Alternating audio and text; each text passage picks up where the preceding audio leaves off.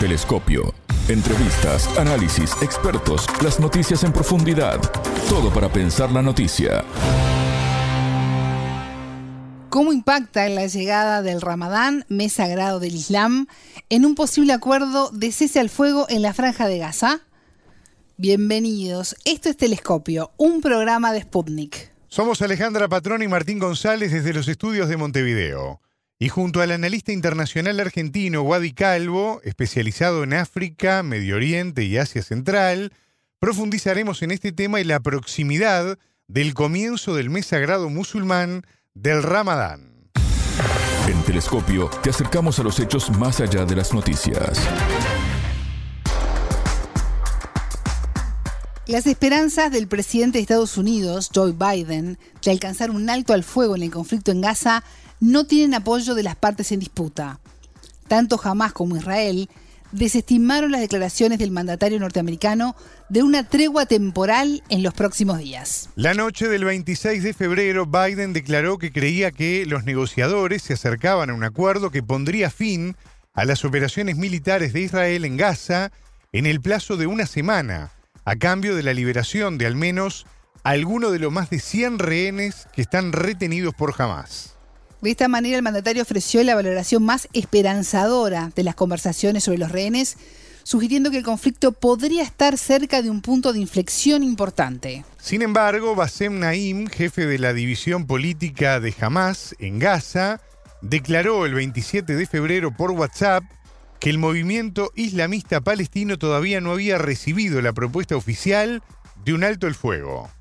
El representante de Hamas consideró que las declaraciones del presidente estadounidense eran prematuras y no se ajustaban a la realidad sobre el terreno. En tanto, funcionarios israelíes que hablaron bajo condición de anonimato dijeron a Reuters que los comentarios de Biden fueron una sorpresa y no se hicieron en coordinación con los dirigentes del país hebreo. Afirmaron además que Hamas seguía planteando exigencias excesivas para alcanzar el cese al fuego. El entrevistado. Para profundizar en este tema ya tenemos en línea a Wadi Calvo, analista internacional argentino, especializado en África, Medio Oriente y Asia Central. Wadi, bienvenido a Telescopio, es un gusto recibirte, ¿cómo estás? Hola, buenos días Alejandra, una alegría comunicarme con ustedes, así que bueno, acá estoy dispuesto a ayudar a entender un poco lo, lo que está pasando. Wadi, si cumplieron este mes cuatro meses del conflicto en Gaza, ya vamos rumbo a los cinco meses de violencia en esa zona del mundo. ¿Qué balance haces de lo ocurrido hasta ahora? Bueno, eh, sí, son, van a ser pronto cinco meses de, este desastre, eh, de este genocidio, abierto genocidio a, la luz del día y frente a, al mundo sin, sin ningún tipo de, de complejo, ¿no? Eh, lo primero que yo pensé cuando sucedió lo del 7 de octubre, es decir, el ataque de Hamas contra eh, las tierras ocupadas de Palestina, es decir, todo, toda esa, esa franja al costado de Gaza, eh, me llamó mucho la atención que una operación de esa magnitud se, se haya podido, se les haya podido filtrar a, a los servicios de inteligencia no solo israelíes, que sabemos son muy buenos, sino también a los británicos y a, los norteamericanos que operan prácticamente en conjunto. Eh, entonces, eh, yo desde entonces comencé a pensar que, esto había sido una acción este, permitida por las necesidades políticas de Netanyahu, necesidades internas que, tenía, que estaba muy hackeado por la oposición, con manifestaciones constantes y un riesgo cierto de, terminar preso. y esto le, venía como anillo al dedo. Lo que pasa es que hubo un, error de cálculo, no, no pensaron que, que la acción eh, de Hamas podía llegar a tanto a partir de, allí la, acción de desmedida, la reacción desmedida del, del primer ministro responde eh, a lo que siempre quiso, quiso hacer, ¿no es cierto? Limpiar la franja de Gaza, eh, limpiar Cisjordania de palestinos y enviar así colonos como, como lo, lo, está haciendo constantemente en, en Cisjordania, ¿no es cierto? Eh, para terminar de una vez con, con la cuestión palestina. Wadi, la Oficina para la Coordinación de Asuntos Humanitarios de la ONU advirtió que una cuarta parte de la población de la franja de Gaza se encuentra a un paso de la hambruna. Una información que ya se veía dejando entrever por las acciones ocurridas, ¿no? Recordemos que las entregas de ayuda humanitaria están enfrentando día a día varios obstáculos, entre ellos los ataques militares israelíes contra los camiones que transportan los alimentos. ¿Cómo está afectando esto a la población? Eh, la situación que vive el, el, pueblo gazatí es desesperante, profundamente eh, angustiante, eh, sin, sin alimentos, sin agua, sin atención médica eh, y más allá de, todo eso, la, la ignorancia acerca de que qué va a venir en el futuro, más bombas les dejarán ese, ese pequeño territorio en que hay más de un millón trescientos mil palestinos viviendo en este momento en, las puertas de, Rafa, que es eh, el paso hacia Egipto. Eh, yo creo que, eso no va a suceder. Creo que Netanyahu va a seguir este, con este, este proceso que, le ha permitido de ser casi un, un delincuente que, va que estaba por ir preso a convertirse en el hombre más grande de la historia de, Israel, ¿no es cierto? Entonces, eh, eh, la, la, población gazatí está viviendo estas consecuencias, ¿no? Una, una gran operación militar, obviamente, política, pero también mediática para que Netanyahu alcance por Netanyahu y su, su, su corte de, de acompañantes, ¿no es cierto? Alcancen este, lo que quieran, la limpieza étnica de, esas, de esos territorios. Guadi, ¿cómo viste las declaraciones del presidente de Estados Unidos, Joe Biden, sobre creer que los negociadores se acercaban a un acuerdo que pondría fin a las operaciones militares de Israel en Gaza en el plazo de una semana, a cambio de la liberación de al menos algunos de los más de 100 rehenes retenidos por Hamas. Eh, tanto funcionarios israelíes como el movimiento Hamas pusieron en duda la viabilidad de lo que planteó Biden sobre una tregua temporal. Lo que pueda decir Biden en este conflicto eh, a esta altura ya es insignificante. Eh, Biden tendría que haber cortado de cuajo el accionar terrorista de, del ejército Israel y, y bueno, eh, combinarlo a, a que resuelva de una vez, se resuelva, después de 73, 74 años, se resuelva esta cuestión, si no, iba a derivar en lo que derivó. Biden, de alguna manera, este, eh, está coercionado por el, el lobby judío, eh, se tiene que enfrentar en, seguramente se enfrentará con Trump en las próximas elecciones, que tiene el apoyo de ese lobby judío. Política, para la política interior de Estados Unidos, Biden no podía hacer nada este, respecto a, a la cuestión de Gaza y bueno, así fue. No hizo, no hizo nada, por, por lo tanto, lo que diga a partir de ahora es absolutamente insustancial. ¿Y quiere realmente Estados Unidos que se llegue a un acuerdo? Te pregunto esto teniendo en cuenta que en la ONU sigue vetando cualquier salida del conflicto. La, ONU, la Unión Europea, los Estados Unidos, el Reino Unido, Francia, eh, se han convertido en, meros operadores de, Israel, del sionismo, del sionismo internacional. Este, pensemos que la la, fuerte presencia de, de, judíos que hay en, Francia, eh, en los Estados Unidos, eh, el Reino Unido, bueno, tiene muchísimos eh, depósitos de las grandes fortunas judías este, del mundo. Entonces, nadie va a trabajar a favor de Palestina. Palestina, el pueblo palestino es un estado paria, eh, ni siquiera sus hermanos, más allá de lo que pueda estar haciendo el Hezbollah libanés, los, los Houthis en el, en el Mar Rojo, e, Irán, que está muy este, apretada para poder movilizarse, eh, está, está solo, no tiene ningún tipo de apoyo.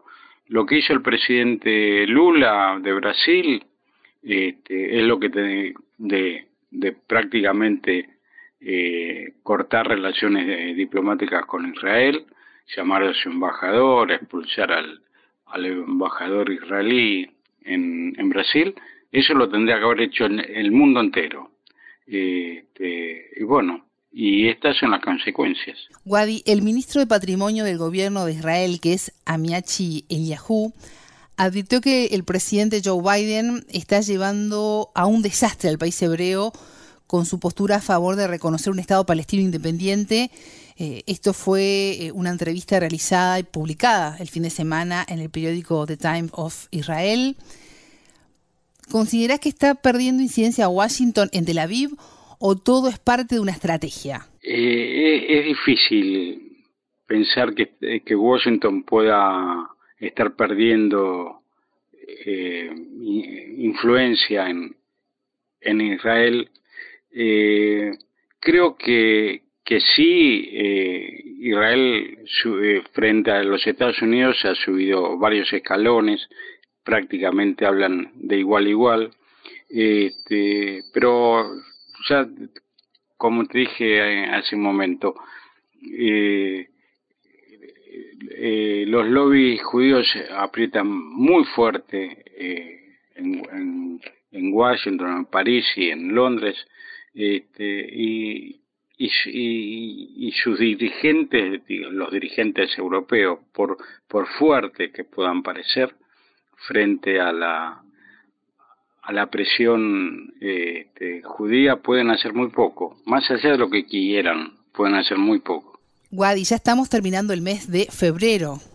En pocos días ya estamos en marzo. ¿Qué importancia tiene para la región el comienzo del mes del sagrado musulmán del Ramadán? ¿Esto ejerce alguna presión sobre el conflicto? Bueno, el Ramadán sabemos que es este, el, mes más sagrado del Islam, este, donde eh, se realizan muchas ceremonias, muchas oraciones, bueno, eh, el famoso ayuno y demás.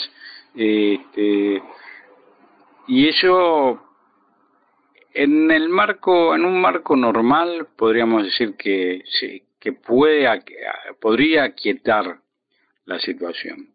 Pero eh, más allá de que Israel dijo que no iba a atacar a lo largo de este mes, eh, no sé, hay muchos factores este, interesados en esto, puede haber, este, eh, digamos, hasta ataques de falsa bandera, es decir, ellos que un ejército puede hacer haciéndose pasar por el enemigo, una, típica acción muy, muy frecuente eh, en, en, en, esta, en estas situaciones tan críticas eh, no sé, eh, eh, no sé si va a ser un, mes de paz. Eh, lo dudo. Los Houthis van a seguir operando en el Mar Rojo. Eh, Hezbollah va a seguir también este, muy atenta en, la frontera norte. Así que es, es medio una, una incógnita lo que pueda pasar en, en este mes. Guadi, las elecciones en Estados Unidos pueden desencadenar, dependiendo de quién gane los comicios, algún tipo de cambio en los intereses que tiene Washington en Oriente Medio? Bueno, las elecciones son todavía un tema muy muy remoto. Pensemos que recién son en noviembre y la asunción, eh, si no hay modificaciones, va a ser recién el 20 de enero.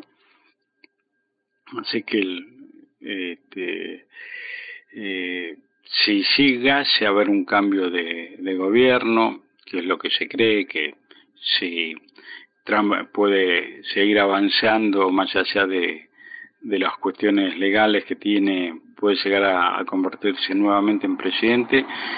Sabemos que este, tiene un, gran vínculo con, con Israel, ha, lo ha mantenido durante todo su gobierno.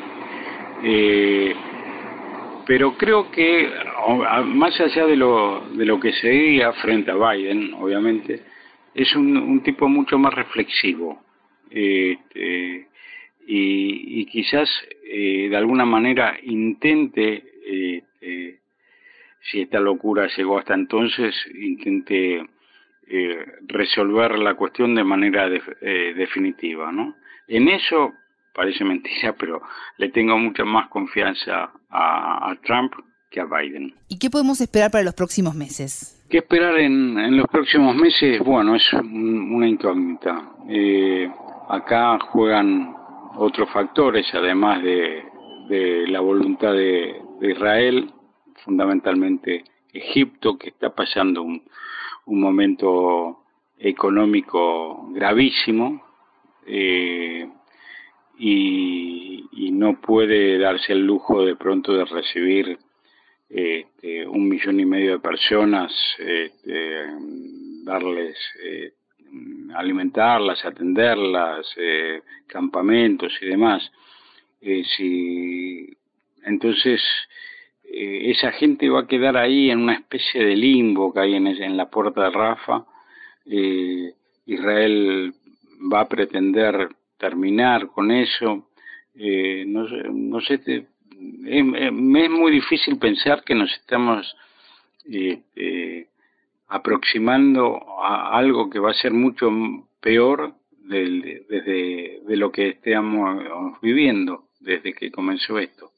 Eh, no no le no no veo por dónde puede ser la por, dónde puede estar la salida a esto. Guadi, en, en las últimas horas, el representante de Rusia ante la ONU, que es Vasily Nevencia, calificó el proyecto de resolución sobre la franja de Gaza presentado por Estados Unidos ante el Consejo de Seguridad como una licencia para matar civiles palestinos.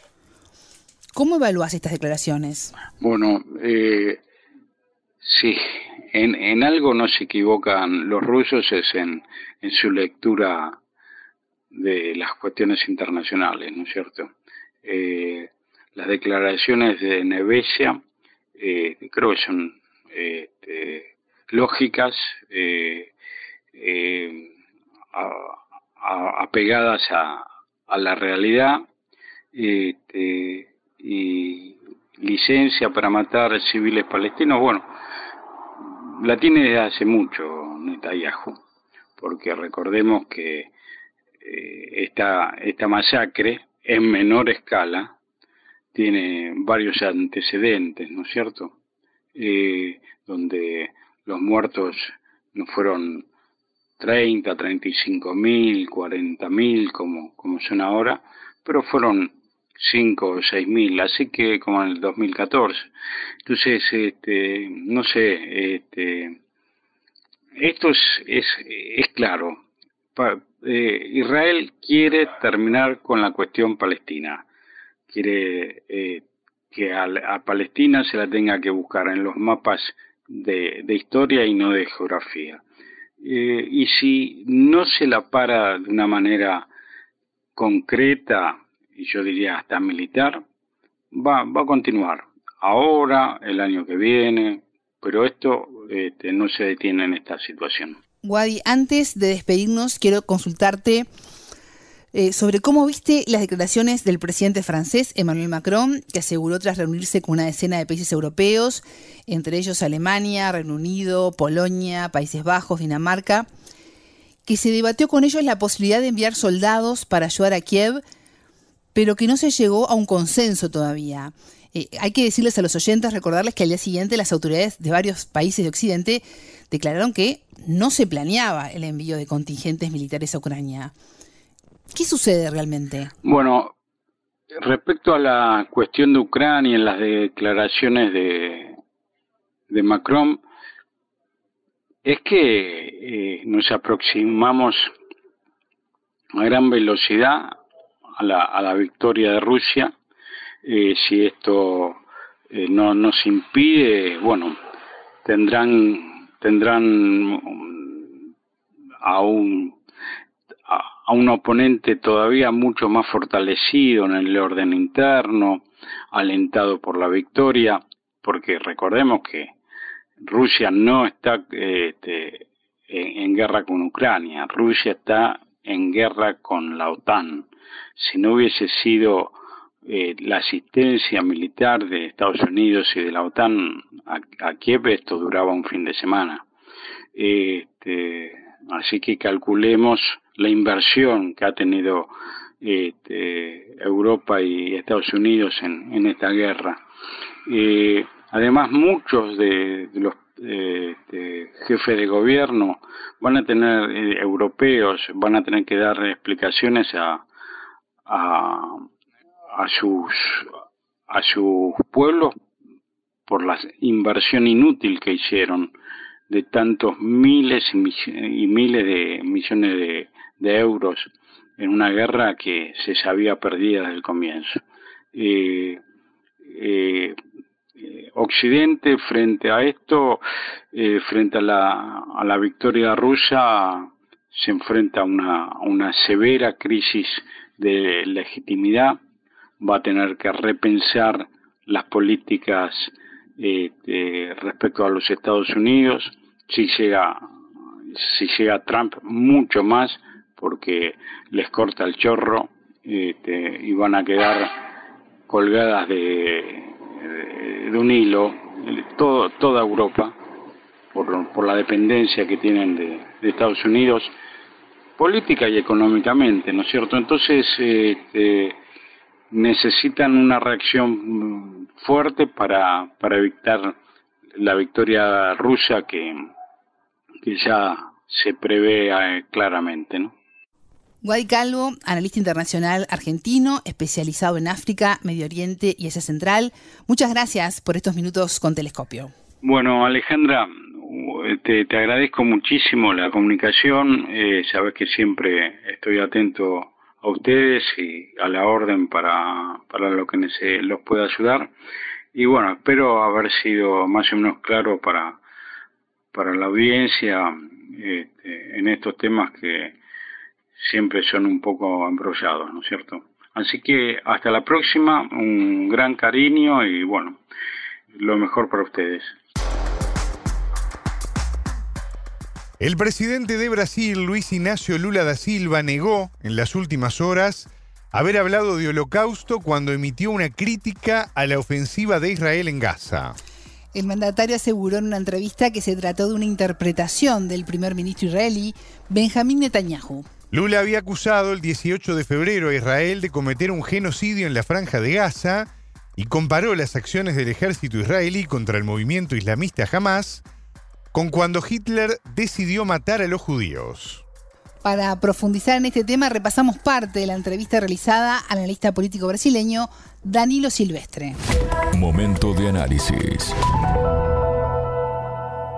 creo que lo que Lula habla es, es importante hasta porque por su papel de, de, líder en nuestra región y también por el tamaño de, de Brasil y de economía de Brasil, y, entre otros puntos. Entonces, lo que Lula habla tiene una repercusión muy grande y hasta porque también eh, en general Brasil se queda un poco más como neutro, hay un poco más de neutralidad en la política brasileña, Pero es importante también recordarmos de que si Lula ha hablado y, y hecho esta comparación de con Holocausto, pero en, en la misma declaración, Lula también ha condenado una vez más los ataques del grupo Hamas contra, contra Israel. Entonces, esta creo que que ha llamado más atención de holocausto, hasta porque, porque holocausto es siempre un tema muy sensible, en especial para la, las personas, para el pueblo judío, y entonces creo que ha llamado más atención, pero una vez más, tenemos que recordar, tenemos que lembrar de que tenía toda, todo un discurso que Lula estaba hablando y no solo este punto. Y, en este discurso Lula, una vez más, ha condenado las acciones de Hamas. Entonces, una vez más, el, el gobierno brasileño ha condenado de que no estás de acuerdo lo que Hamas ha hecho y también no estás de acuerdo lo que Israel está haciendo ahora con, con eh, en, en, Gaza. Entonces, creo que este es un punto muy importante. Eh, y además, también, a pesar de, creo que es una, una fala, que es un dicho muy, muy fuerte esta comparación de que Lula ha hecho, pero también no podemos olvidar de que otros países, que no solo los de Latinoamérica, han hecho muchas críticas y hasta una denuncia formal contra contra Israel que está em tri Tribunal Internacional em Haia, que foi hecha por África del Sur e que allá eh, os sul-africanos hablam de que Israel hace um apartheid contra a população palestina. Então, temos que mirar de que não, não são somente os latino-americanos, não é só Lula, não é solamente Lula de que há de que estás falando mais forte contra o que hace el gobierno de Israel. Y también si mirarmos eh, de un modo más general, podemos mirar también de que otros, otros países, otros líderes mundial, de, del mundo también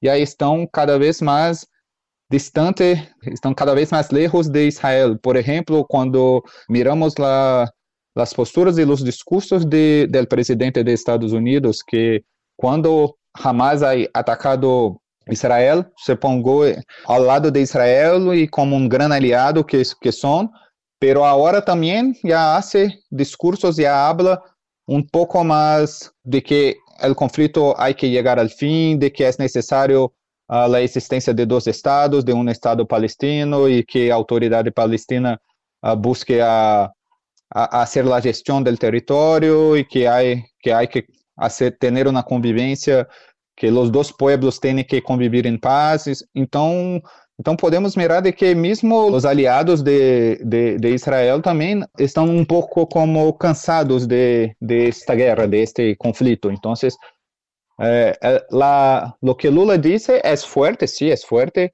Poderia dizer de uma outra maneira, pero não estás aislado, Lula não estás aislado de que de que pensam os outros líderes eh, do mundo. Então, creio que que Lula ha hecho una, un discurso más fuerte para llamar más atención y a la situación de que, lo que ocurre en Gaza hoy. Danilo, tú señalabas que las relaciones entre Brasil e Israel están debilitadas, no rotas. Es algo que obedece más a este momento histórico. ¿Qué podemos esperar para las próximas semanas en estos vínculos, teniendo en cuenta las diferencias que se tiene sobre lo que ocurre en Oriente Medio?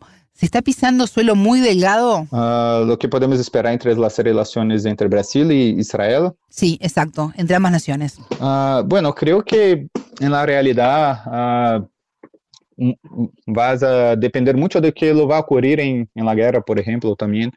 Y, y hasta porque tenemos un, un escenario político en Israel muy que se puede cambiar muy rápidamente, tanto por causa del conflicto como também por questões internas. Então, por exemplo, temos que Netanyahu é um líder com uma barra aprovação de, de, de, la população de Israel.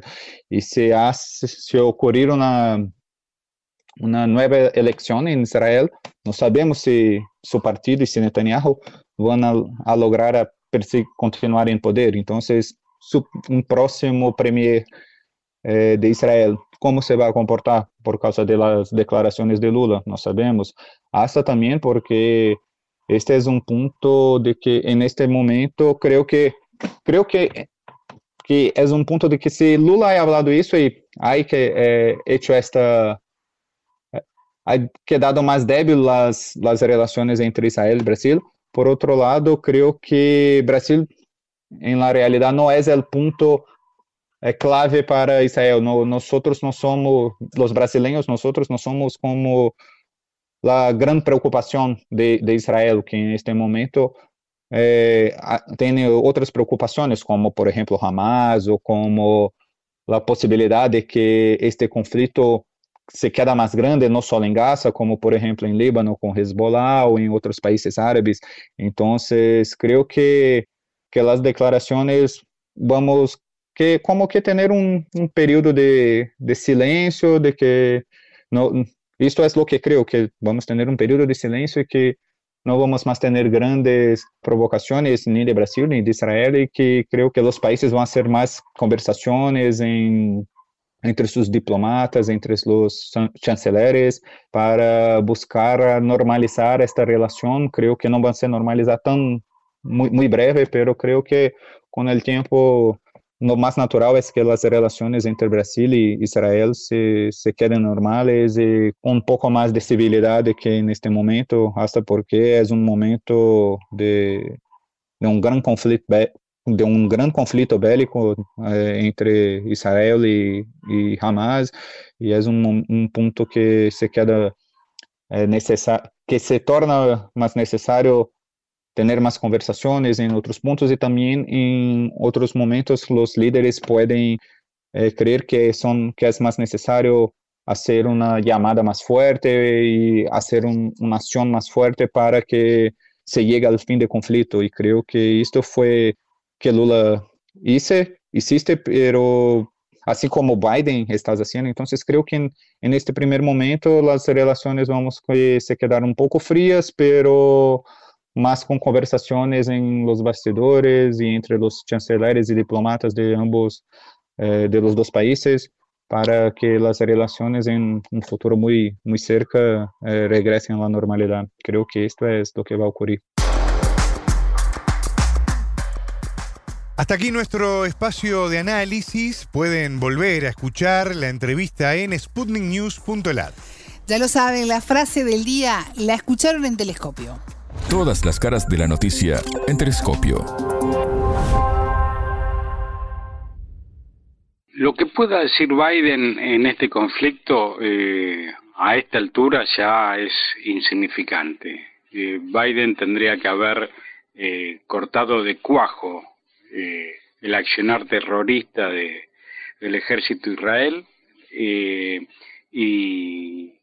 y bueno, combinarlo a, a que resuelva de una vez, se resuelva, después de 73, 74 años, se resuelva esta cuestión, si no, iba a derivar en lo que derivó.